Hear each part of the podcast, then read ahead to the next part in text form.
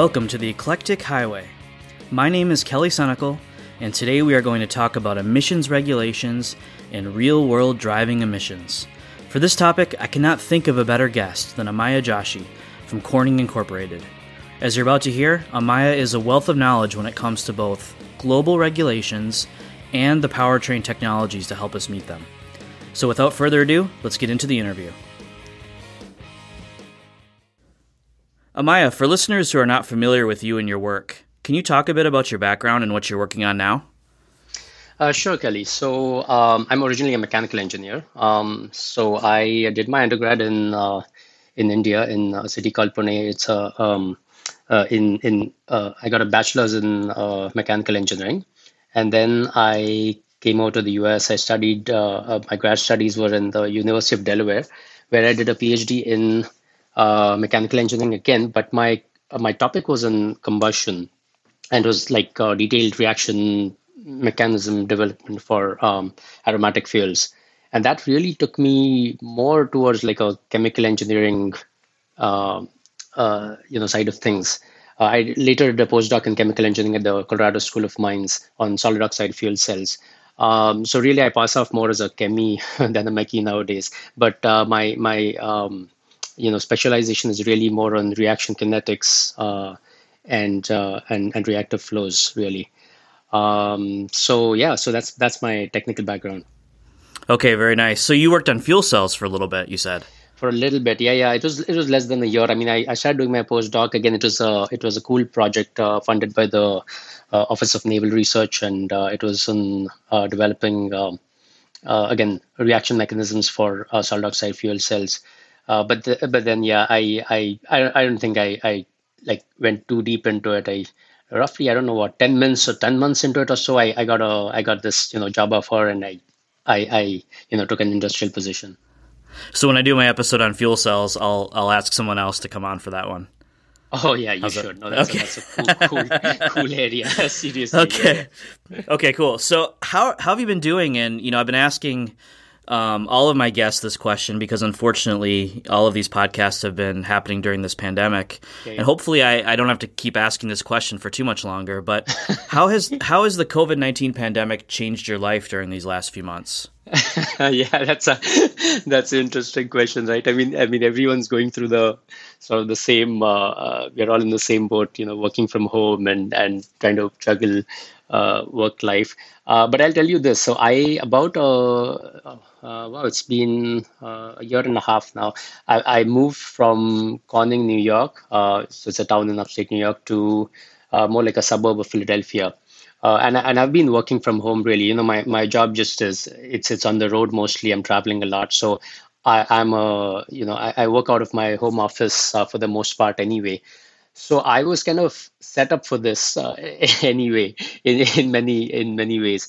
It hasn't really affected my uh my my you know like my work in the office per se uh, but uh, but obviously what I what I really miss is the people interaction and and I'm I'm really um, uh, you know, again, missing the, the part where I travel to conferences, actually meet people, have these, you know, technical interactions and so on. Now, I must say, I've been really, really pleasantly surprised at how much can be done at home. So, like, you know, you you you saw I gave this um, SAE talk and a, and a webinar, and I and I offered this on online, right? I said that you know, if if people are interested, let's uh, let's do something online. And i was so surprised to see such a such a positive response. But but even otherwise right? I mean there's so many conferences that have been moved online and i'm, I'm getting all of this stuff right here at my desk and it's fantastic. And and many people are just you know putting stuff online and and making it free and you can go back and look at the videos. So i must say it's it's kind of been nice. Uh, and then the other last thing i'll say is you know I, sometimes i can be lazy at you know i go to a conference and i hear good stuff but it takes me time to sort of sit down and read those papers later or go, go through those presentations later. Now that i'm home i'm not traveling as much. It gives me also some more time. So there's there's obviously positives and negatives but i i sure hope this is over soon. I don't want to be doing this uh, uh, for too long. Yeah. Yeah i agree with you. I mean i mean nothing beats actually seeing people face to face and having those technical conversations face to face, live in person. But I agree with you. I mean, I'm I'm very happy with you know we had our own conference that we had to do virtual, and I've mm-hmm. been to a number of other events as well, and people are making it work, right? So we're doing the best we can, and there are there are definitely some positives to it. Um, right. So so so so thank you for that. Um, so you you hit on SAE. Uh, a little bit there in your, in your in your answer. How was the virtual conference last week? The SAE virtual conference.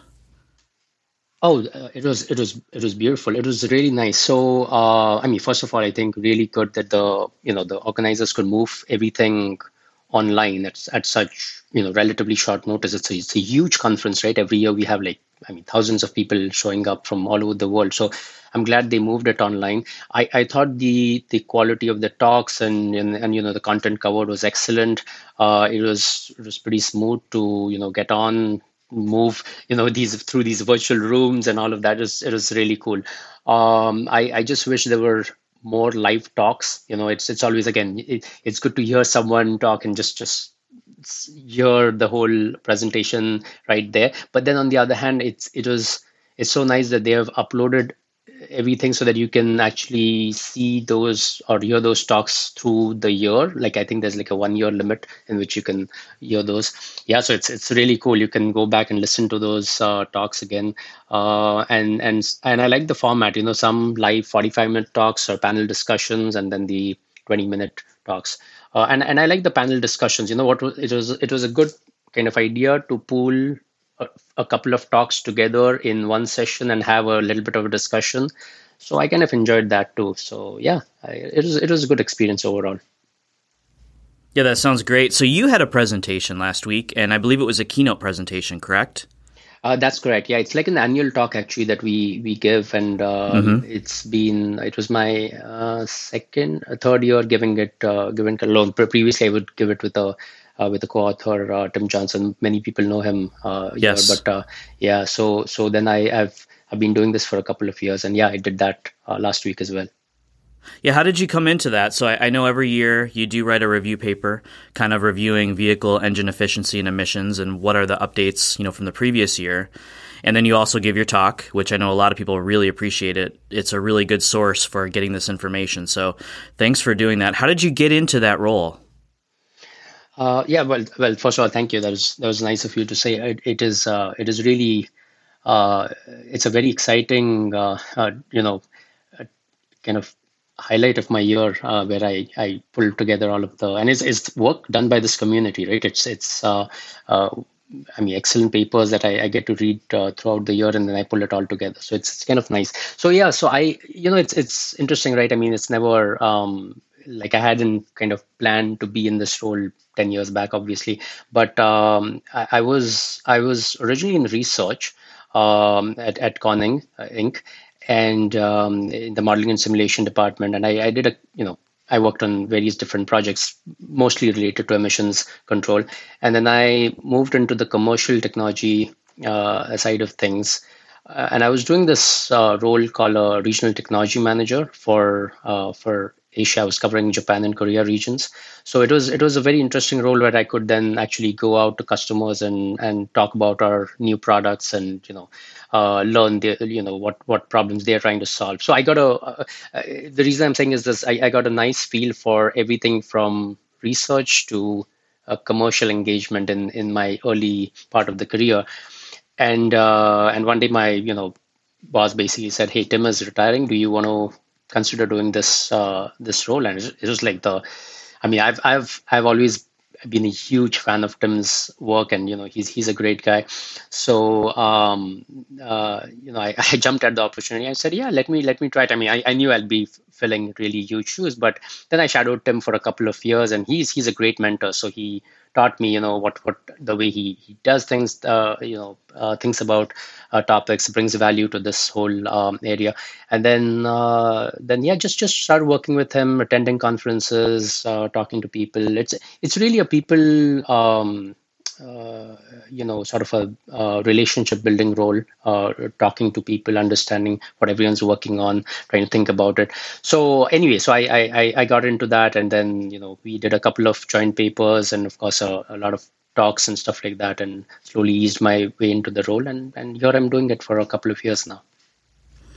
Yeah, and I have to say you're doing an excellent job. Um, so your review that you gave last week, uh, it did include both light duty and heavy duty sectors. Okay, so we're going to get a little more into the technical part of this interview now. Okay. Uh, for today's discussion, let's just stick with light duty. Um, what do the upcoming CO2 or fuel economy regulations look like for the US and Europe? And what are some internal combustion engine technologies that will help us achieve these goals? Yeah, so I think the CO2 regulations are the, I think, you know, the, the most important regulations that this industry is seeing, right? I mean, previously, uh, at least, you know, for the emissions control side of things, our, our biggest control for decades has been criteria pollutants, right? Uh, particulates and, and NOx and CO, uh, uh, carbon monoxide, hydrocarbons, and so on. But now um, CO2 is probably the one that's making is driving innovation the most in this in this industry. So particularly, I would say Europe is is um, is the most stringent here, and it's um, requiring a so so the, the the limit for CO2 is in grams per kilometer. In Europe, it is 95 uh, in uh, 2021, right? 95 grams per kilometer. But then it tightens by another 37.5% through this decade. So by by 2030, you have to get another um, 37% reduction and uh, that's uh, that's a that's a really uh, um, you know tough uh, tough target. Now again, to just to put it in context, in the past um, several years, we've been reducing um, CO2 or improving fuel economy by about two percent per year. Uh, and this uh, would require um, sort of doubling or tripling that rate of CO2 reduction. Um, now, in fact, the last um, two or three years, the CO2 reductions have been flat in Europe, and that's primarily because diesels have declined, the diesel market share. And you know, diesels being more fuel efficient than gasoline, the the reduction of CO2 kind of stalled. In fact, it was there was a slight in, uptick in, in CO2 emissions. Uh, so with that backdrop, I think a, a further reduction by 37% is, is pretty significant. Again, not not at all to mention to to imply that it cannot be done, but it's uh, it just is something is pretty um, stringent. On the U.S., uh, there's been a lot of lot of confusion in the past um, couple of years. Unfortunately, I mean, there's there were these very um, uh, sort of um, again stringent uh, standards set by, by, by the Obama administration, and then they were um, sort of revised. And now recently, EPA has, has put out the um, final rule which is um, uh, roughly a one and a half percent reduction per year through 2026.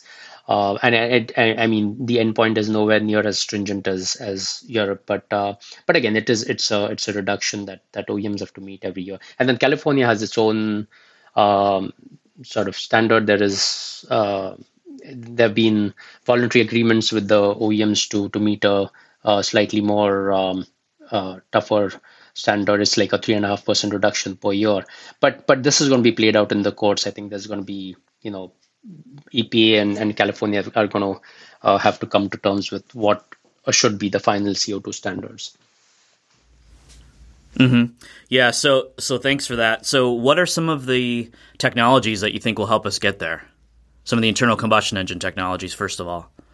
Oh yeah, there's there's a there's a ton of stuff out there. So, so first of all, I think there are there are just the technologies that are currently available today on on on on the IC side of things, which are not uh, adopted on all uh, vehicles, right? I mean, there's there's things like even even GDI, right? Like gasoline direct injection. So so we've we've moved from port fuel injected to direct injected uh, vehicles, and I, and I haven't checked the last um, actual percentage, but I don't know if it's fifty percent or or or so in the US. And so there's there's a lot of room for growth of just just you know off the shelf technology that need to be adopted, right? There's there's EGR, there's uh, uh, you know advanced turbochargers and and all of that, uh, increasing compression ratios. Uh, but then there's the more um, there are technologies that have been recently commercialized, like you know Nissan's variable compression ratio. Uh, you know Mazda came out with their spark assisted uh, homogeneous charge compression ignition. Uh, so there is there are uh, quite a few technologies which are giving I would say double digit gains, you know 10 15 percent improvements, which are yet to make their way on um, on uh, sort of the mainstream vehicles.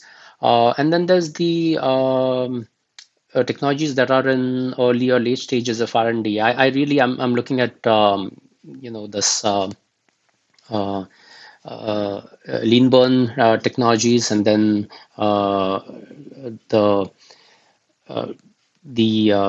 the I'm I'm blanking out, but the GDCI, GDCI, exactly. GDCI, GDCI. okay, exactly. Mm-hmm. You know, gasoline compression yeah. ignition uh, right. uh, technology, where uh, you you know you're burning gasoline in a, in a diesel-like fashion, and and that um, you know currently we are looking at about 30 to 40 percent reduction uh, compared to today's um, state-of-the-art gasoline.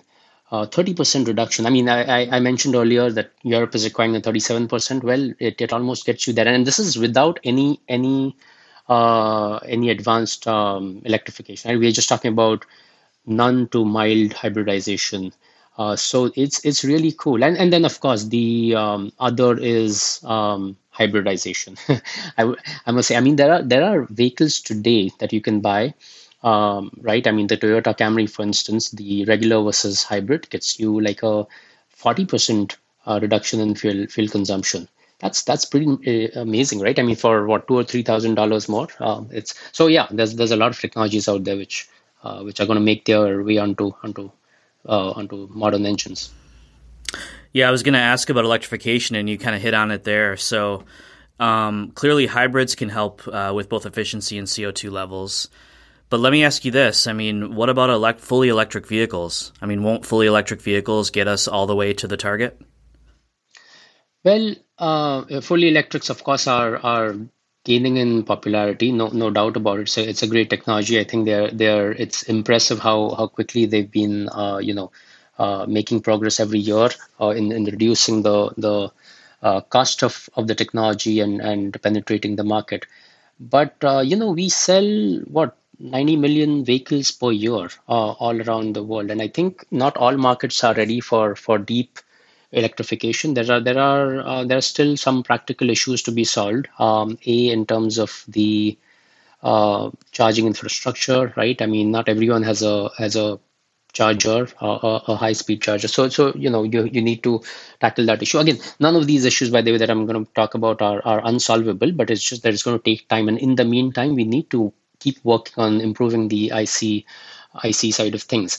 Uh, so there's the charging. There is the range anxiety that still people have. Again, it, it's related to charging, right? If, if you're going to be driving uh, long distances and you you know you, you run out of charge, then that's an issue. Or you don't want to be really pulling into a gas station. Uh, I shouldn't say gas station. Uh, you know, like a, a, shopping center just to, to charge your vehicle for an hour. Uh, but uh, but there's that side of things. But I think the the biggest one, of course, is the cost right now. I mean, there's still the mainstream, um, you know, uh, sedans that that a regular consumer would like to buy are are yet quite quite expensive, right? On uh, the the fully battery electric vehicles. So there is that upfront sticker cost that is uh, prohibitive. And you know, I I, bought a, a Subaru um, uh, Forester last year and i was i was looking for all sorts of vehicles and you know i, I got that for like $28000 now you, you don't get that size uh, of a vehicle in a, in a fully electric and it's they're quite quite expensive if you, you go for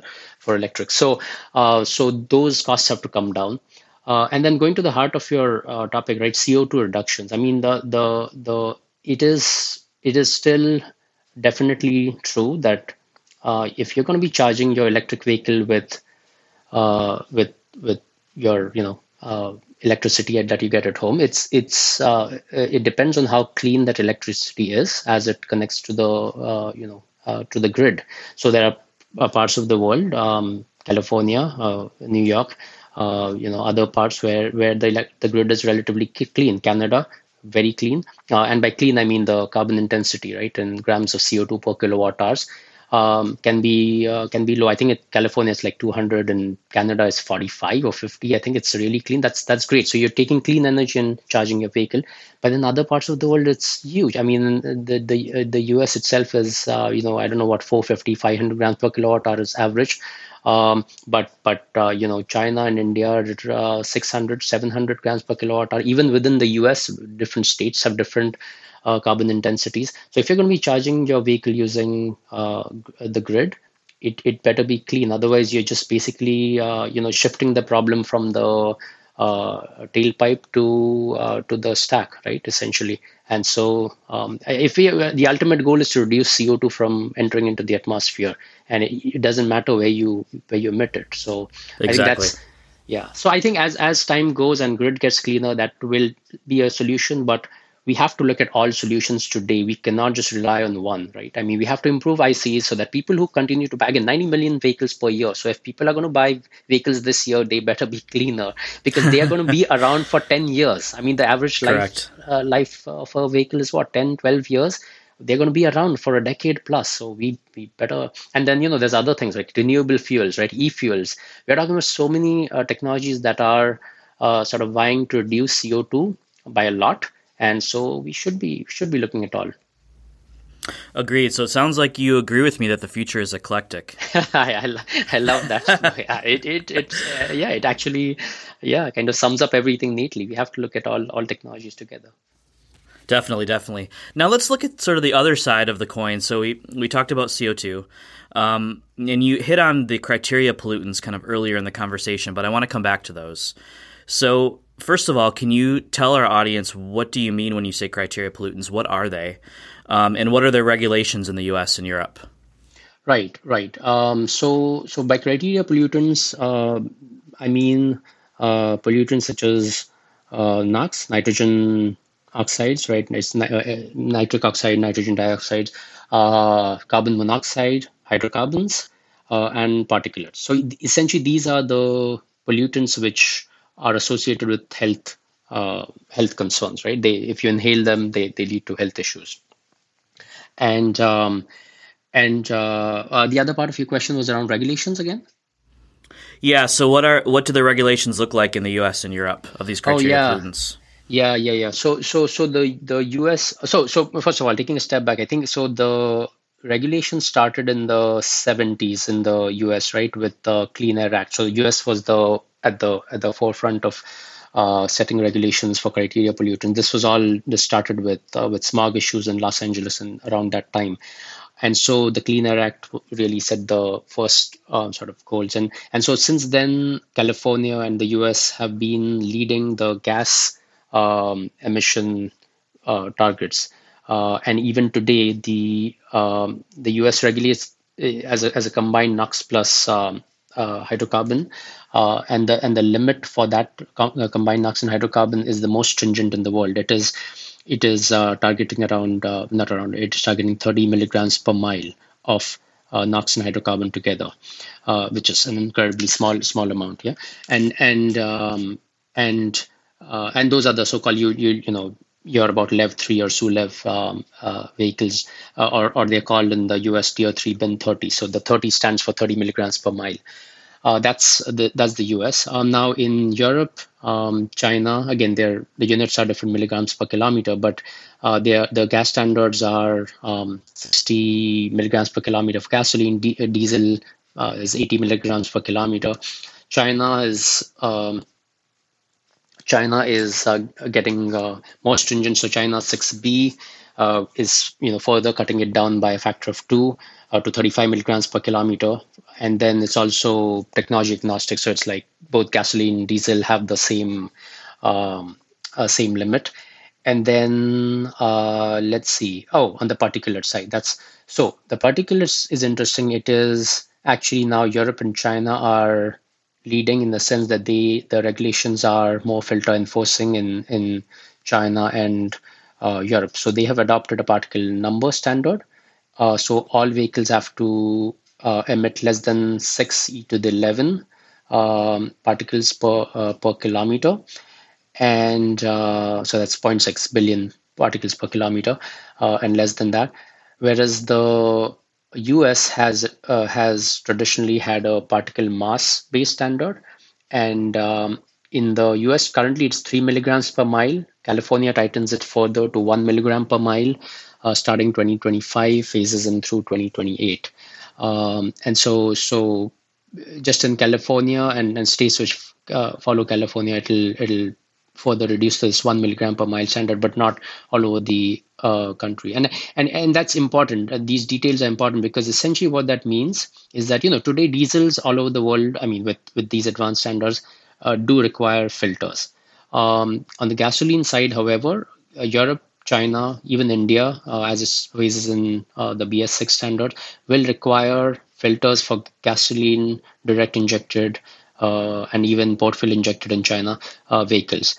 In, in the US, uh, the mass standards are just not stringent enough, so that even the one milligram per mile standard might not require all vehicles to have GPFs and uh, and that's a bummer because you know we're going to have uh, vehicles the same kind of vehicles in Europe with filters being sold in the US without filters which is uh, really not good good for our for our environment for our um, uh, health basically.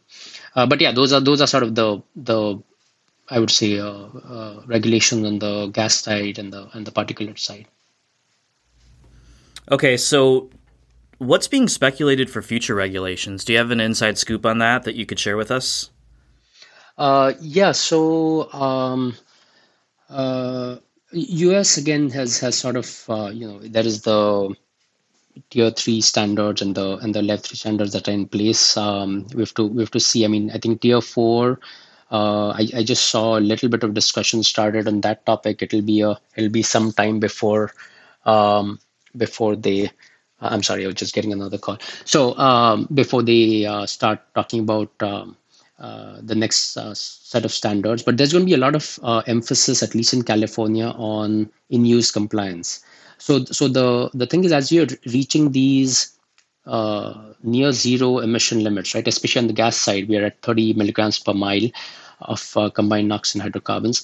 Uh, the the issue that California is really trying to address is in-use compliance, making sure that all vehicles truly have um, 30 milligrams per mile or less under all sorts of driving conditions. Uh, there are topics such as um, uh, uh, ensuring low emissions under um, all sorts of cold start conditions. So, so there are there are regulations which limit uh, I mean, currently there's a lot of focus on ensuring that emissions during cold starts are low. So these are emissions when you first turn on the key in the in the morning and, and the engine and after treatment system is still cold uh, making sure that the emissions are low during cold starts.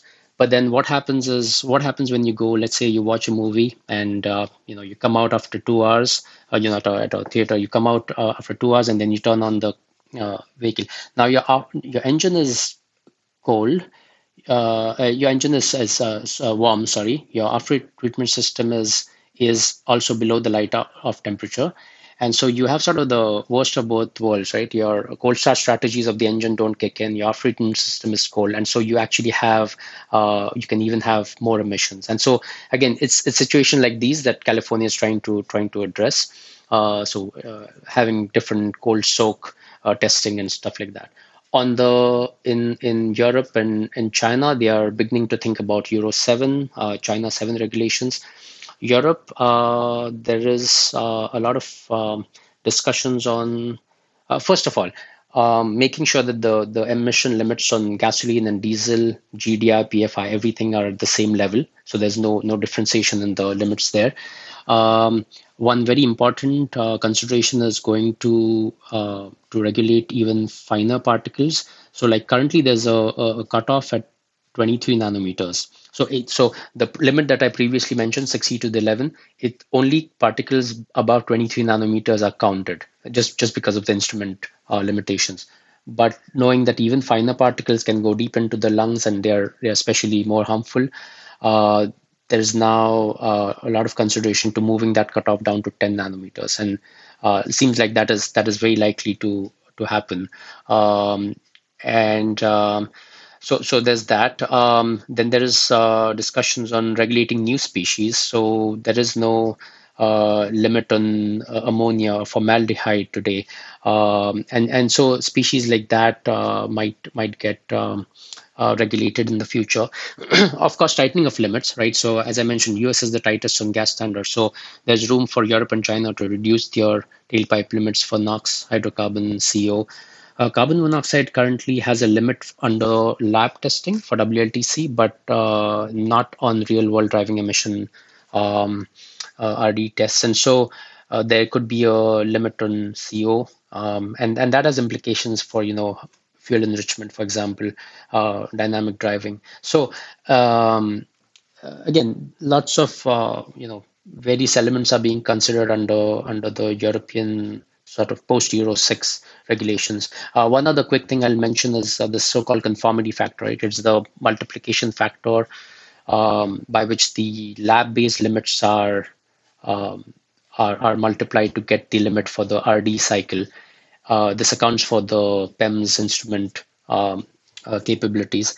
And that factor um, has been tightened over the years. So you know, initially it started off with 2.1 for NOx and um, uh, particulates, and then it's been tightened to 1.5, and then uh, 1.37 recently for NOx. So um, again, we expect that to continue. So that the, the idea, basically, in the end, it would mean that you should emit the same amount on the real world driving as you would in the lab, and so that's uh, that's also sort of trend we should see continuing in the in the future.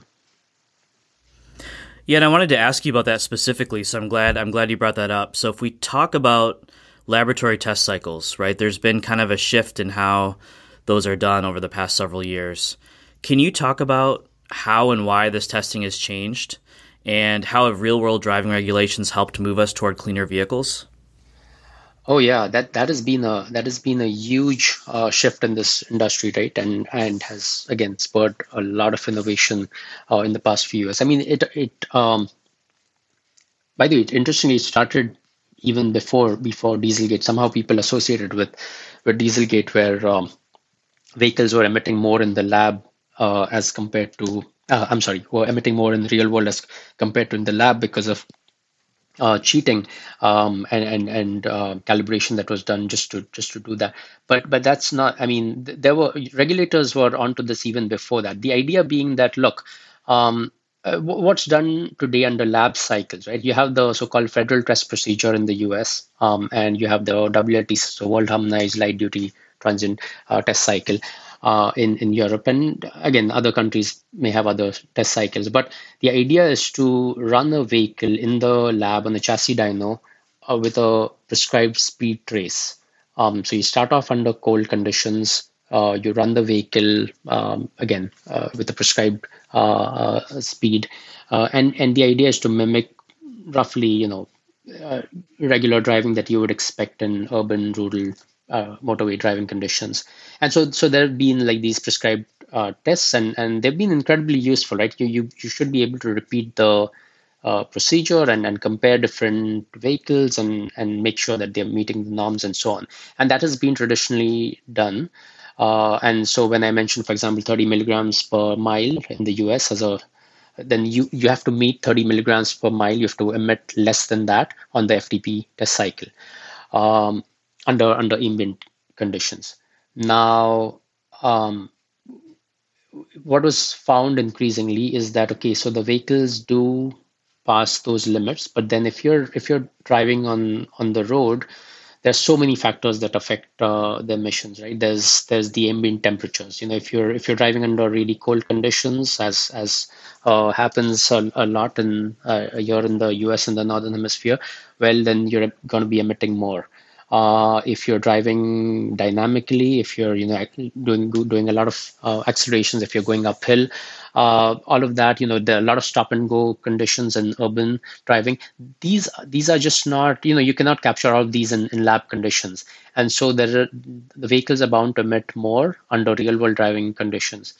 And so uh, the thought was, okay, what if we have real, uh, you know, emissions are being um, uh, measured on the vehicle as as it's driven around and so that that's led to these so-called RD, so real-world driving emission norms in in Europe, uh, which was again where you drive a vehicle as you would regularly under regular traffic conditions, um, and then analyze the emissions at the end of a valid RD test. And by valid, I mean you know there there are some conditions that have been put so that it's not like uh, you know you have to have to have some some boundaries on, on what's a what's a reasonable test. But the idea is that at least the way it stands currently is drive one third in the uh, urban. And if to start in urban driving uh, the one third in rural and one third on the motorway or highways. Uh, and so it, it, covers all sorts of speed ranges. Uh, and then there are boundaries on temperatures. So there's a, you know, you can go down to, let's say, zero and, and go up to 35 or 38 C, uh, depending on the various countries. And then uh, also on the altitude. So there's a limit on how, you know, high of an altitude that you can go up to to test. But then it, again broadens the, the level of testing. And then you have to make sure that at the end of the test, your uh, uh emissions are again below the below the below the limit. Um, uh, now again, there's this conformity factor with which you know the lab. So if if your lab, lab limit is 60 milligrams per kilometer for gasoline NOx, it's multiplied by 1.5. That gives you 90 milligrams per kilometer for RDE, and so you have to be below that limit. Uh, but again, that you know RD has been a is, has been a, a, a very important change in regulations because it's now really ensuring that vehicles are actually cleaner on the road. And you asked about what impact it, it has had, and and really, you know, there's been, uh, I mean, first of all, RD has been relatively recent, right? There's been various packages in Europe. There have been like four packages to revise RD. Now all of those revisions are done. They've been legislated. They're out there, and modern vehicles have to meet that. Uh, but uh, there's been data coming out, you know, actual certification data showing that pre and post RD vehicles, um, the post RD vehicles are up to 90% or, or more uh, cleaner than pre RD vehicles. So so you can actually see the NOx has, has reduced tremendously. And, and they're actually much below the limit by the way. I mean the limit has been 80 milligrams per kilometer for diesel for NOx and and vehicles are are well below that limit. So that you know we can see a pathway to even post euro 6 regs uh, uh, you know looks looks quite reasonable Okay, yeah, cool. So, how are we meeting those regulations? So, you talked about how, and you talked about how NOx is ninety percent, you know, lower than what it was pre RDE. What's the technology for both NOx and I would say for particulates that's getting us there? Right. So, uh, so for NOx, the, the leading technology is uh, SCR, so selective catalytic reduction of NOx. So the uh, the the um, technology is where you basically um, inject urea upstream of a SCR catalyst uh, urea decomposes to form ammonia. Ammonia reacts with NOx and it reduces it. That's why selective uh, catalytic reduction. So it reduces NOx to form nitrogen, right? And it's uh, there are various catalyst formulations. There's copper, um, iron-based zeolites, but it's primarily zeolites. Uh, and then again, the the, the NOx is is you know uh, is reduced to nitrogen uh, on the SCR. The other uh, technology is lean NOx trap, where the idea, as, as the name says, it's a trap. So it, it actually absorbs uh, or stores nitrogen, uh, sorry, NOx under cold conditions, and then it releases it when uh, the as as the uh, catalyst starts warming up, and then it actually gets treated further downstream by the by the SCR. So so there's there's these two primary technologies I would say that have been adopted. Uh, and again, we are increasingly seeing, uh, you know, bigger SCRs, I would say, uh, and also now a trend towards dual SCR. So typically there would be like one. So so a typical diesel after treatment is a DOC, so diesel oxidation catalyst, followed by a filter, DPF, uh, diesel particulate filter, and then a SCR. But now we are looking at having two SCRs, so one you know more closer to the engine to so that it it warms up faster and it, it allows earlier urea injection, and then each SCR having its own urea injection uh, unit. And so, so that dual SCR is becoming popular. By the way, the limitation of this technology is that the urea cannot be injected below 200 C or so, or below 180 C, because then it starts forming nitrates uh, deposits, and and so it, it really cannot. And and of course, the uh, catalyst itself is not not as active below a certain temperature. So that is the key limitation, and that's where much of the research is being focused. Now that's all on the diesel side. On the gasoline side, of course, it's you know three-way catalysts are are the technology that are used today and are incredibly efficient. Uh, and uh, you know at, at producing all NOx, CO, and hydrocarbons. So uh, they are still the mainstay, I would say. Um, they are getting even more efficient today, despite you know decades of of of research put into it. And um, the the latest that I saw, you know, the DOE, the Department of Energy, has, um, you know, every year DOE gives out funds for new projects. The the the latest uh, project that they're funding are is actually for a fifty percent, calling for a fifty percent reduction in the precious metal usage uh, to to achieve uh, uh, the catalyst activity on the three-way catalyst. So that's going to be very exciting in the next uh, two or three years, I would say, where we see new catalyst formulations being coming out with with reduced PGM usage. Because right right now, uh, you know the cost of rhodium and palladium is just through the roof. So that's the idea to get better activity with low cost. But then that would also mean you know that can we get even better activity? Can we go to SULEV 20 for example? You know going to even below uh, 30 milligrams per mile of uh, tailpipe uh, NOx and hydrocarbons. So so again lots of um, i would say work on the on the uh, uh, on the gasoline side as well. On the particulates, it is uh, again diesels um, have uh, have had uh, diesel particulate filters for a, for a long time now. I would say, um, both in Europe and, and, and the US and uh, China and India. Now, uh, well, India started adopting DPS uh, following this BS6 now this year. But again, DPFs are very you know proven technology very mature technologies essentially it's where you know for for, for your listeners who who wouldn't know there is gas enters these um, these uh, uh, filters these ch- ch- multiple channels from one side but then they have a these channels have a plug at the other end of the of the substrate so that the, the gas is forced to make a turn through the walls and that soot gets uh, collected on on on these uh, uh, uh, on these ceramic walls. And then the clean air you know goes out of the out of the outlet channel. So so DPFs have been around for a long time. They they work well. Uh, what is new and exciting for is is the adoption of this technology on the gasoline side as well, because adopting GDI, gasoline direct injected. Uh, has led to more uh, fuel economy, but also GDI leads to particulate formation. So some of the uh, you know issues of diesels comes into GDI, and so as GDIs emit more particulates, there have been regulations in Europe and China and US on uh, containing those and has led to adopting GPFs. Um, and so, you know, GDIs in, in Europe today are uh, do have GPFs and they limit the particulates coming out of the tailpipe uh, in, in in Europe. So so those are those are the leading and of course on the engine not not to forget. I mean on the engine there's been incredible progress. You know you have high, higher pressure injectors that are being introduced. Just just uh, you know trying to making sure that we we get to a lower. Um, a lower engine out emissions in the first place. And I and I know you know this. Your many of your listeners may know this too. There's this cool work being done in Sandia too on this uh, uh, ducted fuel injection, for example, it is really cool. The idea of trying to just just uh, practically eliminate soot in the engine itself. So that's that's really cool. I think that would be something very nice to sort of break this soot NOx trade off. So we have to see, but lots of lots of uh, you know uh, innovations happening in this space.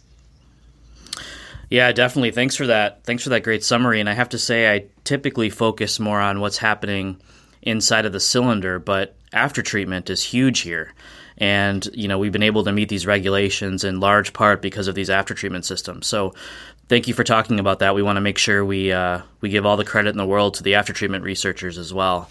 Yeah, and, and, and I'll just make one quick comment, Kelly. There, you bring up a good point. I think one of the um, nice things that after treatment allows us to do, and, and this goes back to almost like one of the first questions you asked about CO2, right? Is it helps to decouple CO2 and after treatment. So what happens is as your after treatment systems become incredibly uh, efficient, you can now calibrate your engine to have more, you know, higher engine out NOx, for for instance, and low CO2, and then rely on the after treatment system to take care of the NOx. And so what that is that is meant in the past, you know, decade plus is that both CO2 and NOx have been reducing right and and of course particulates as well just because you have a trap so that that as a overall system the vehicle is getting both efficient as well as cleaner at the at the tailpipe Exactly, and and we do have to look at this as a whole system. So I completely agree with that. Um, that's been a huge for us. So I want to kind of shift gears a little bit here. Now I know you're probably already starting to to work on your 2021 uh, SAE review, and I hope we'll get to see each other in person next year at SAE. um, but what other projects do you have coming up that our listeners might be interested in learning about? Um, yeah, so I mean, I know it's it's incredible. We already have the call for papers for uh, SAE 2021. I'm kind of excited. I've you know um, so so i think uh, one thing and i know we've talked a lot about light duty but i i definitely should mention that there's the heavy duty low nox which is just just uh, opened up a whole new world and and you know of of technologies and innovation and uh, uh, in California, and so I'm going to be keeping a close eye out on on on on that side of things this year. Uh, there is uh, you know so so again technologies that reduce NOx on the heavy duty side. So that's going to be one. Um, the other uh, is um, uh, on the GPF side of things. I, I'm really beginning to go deeper into what do the US regulations mean from a GPF adoption perspective and and you know the implications from a uh, from uh, implications to our to the air quality and to our health right? So again as i mentioned earlier the 1 milligram per mile standard doesn't go uh, you know uh, as as as uh, uh, as further enough as as those in in europe to ensuring that a GPF is adopted. Uh, and so I'm, I'm really looking, going deeper into certification data, seeing, you know, how many vehicles really do, can meet that today, how many would need a GPF in the future. And again, what does that mean for, uh, for, uh, for, for um, air quality?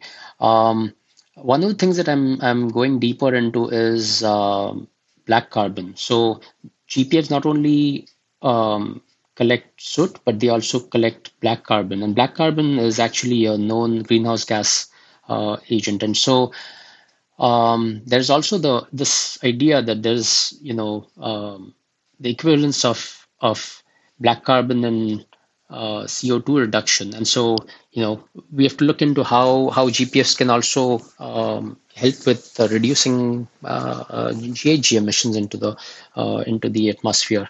So I'm, I'm looking a little bit into that.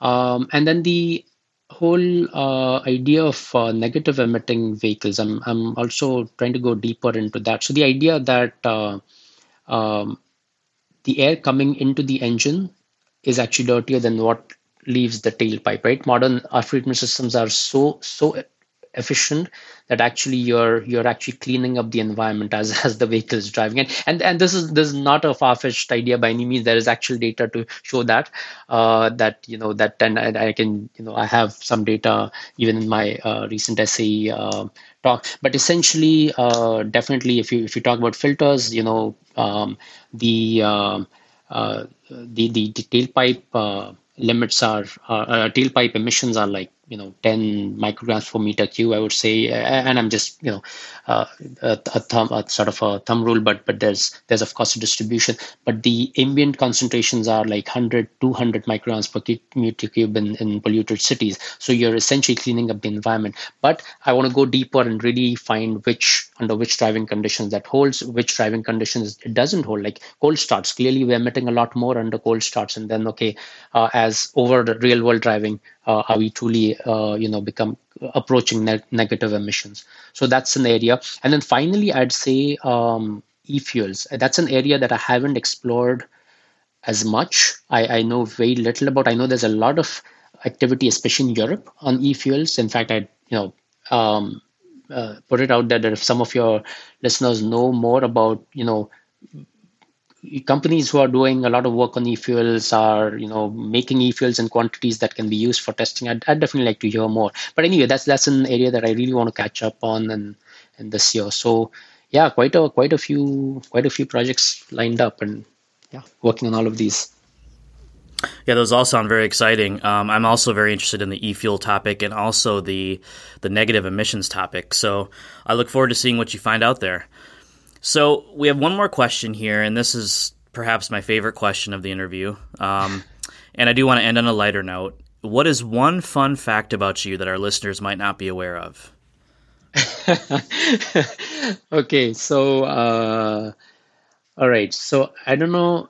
Uh, that, that's a that's a that's a super fun question. So I know it's a, if it's a, as much as a fun fact, but I'll I'll just say this: I'm I'm notorious for trying to trying to do too many things at the same time.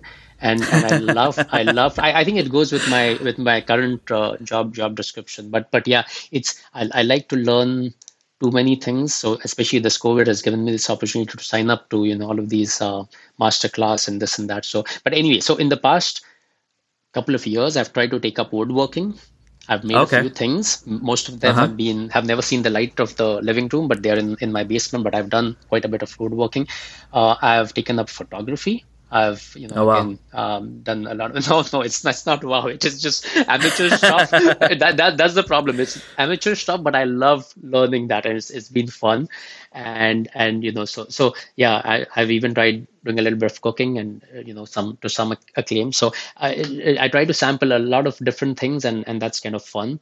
Uh, and then the other thing, maybe it's it's very pertinent to your uh, to this podcast, but I love driving. Believe it or not, this is this is something crazy, but I just love driving and I would rather drive than fly. And you know, given my my role, I love to do that. And I've done two two cross countries. So I've gone from Delaware to uh, Los Angeles when my advisor switched schools. So I did that. I was nine days on the road. It was awesome fun. And then I I did that back when moving to Denver for my postdoc, and then back to to to uh, not back, but to to Corning when I took up the role. So i have done practically two two cross countries, and it was so much fun. so so wow. maybe maybe that's yeah yeah. So that's that's a lot of fun facts about you. That's awesome. so I do have to ask now that you mentioned it. What what what kind of camera do you have? Oh, it's a it's a it's a oh it's a it's a very uh, basic camera. It's nothing nothing uh, super uh, uh, fancy, but it's a Nikon, and I'm actually opening it up just to to make sure I give you the right model number. But it's like a D3200. So again, it's a very basic starter DSLR, right? It's a 500 buck yeah. camera, but but I got yeah. a whole whole host of uh, accessories for it, and I got into you know, I mean, various filters and flash and this and that, and I took uh, you know courses online. There's this master uh, uh, the Great American, no, no, Great Online course, something like that, that, that has some really good photography courses. So I did that for a while, and yeah, I've been, I've been having a lot of fun with it. But uh, I need to go to the next level, and that's where you know I, I get hooked onto the next thing in the in the meantime. So I got to focus on something and go deeper. Yeah, that sounds awesome, and hopefully uh, we're all traveling soon, and you can get on the road and take some pictures. So look exactly. seeing there those. Okay, so so we are done with our interview. Um, I want to thank you so much. Uh, this was very very insightful. We touched on a lot of different topics here, and I think our listeners are going to learn a lot. I learned a lot. Um, so I want to thank you again, and I hope, like I said, I hope we can see each other, uh, maybe even before next SAE, but hopefully we can hug some engines together soon. I, I hope so too, Kelly. I mean, I really want to uh, you know get out on the road and I, I really hope we meet in person soon. And thank you so much. This was this was so much fun. Thank this was a lot of fun. Thanks a lot Ameya. Bye. Yep. Bye.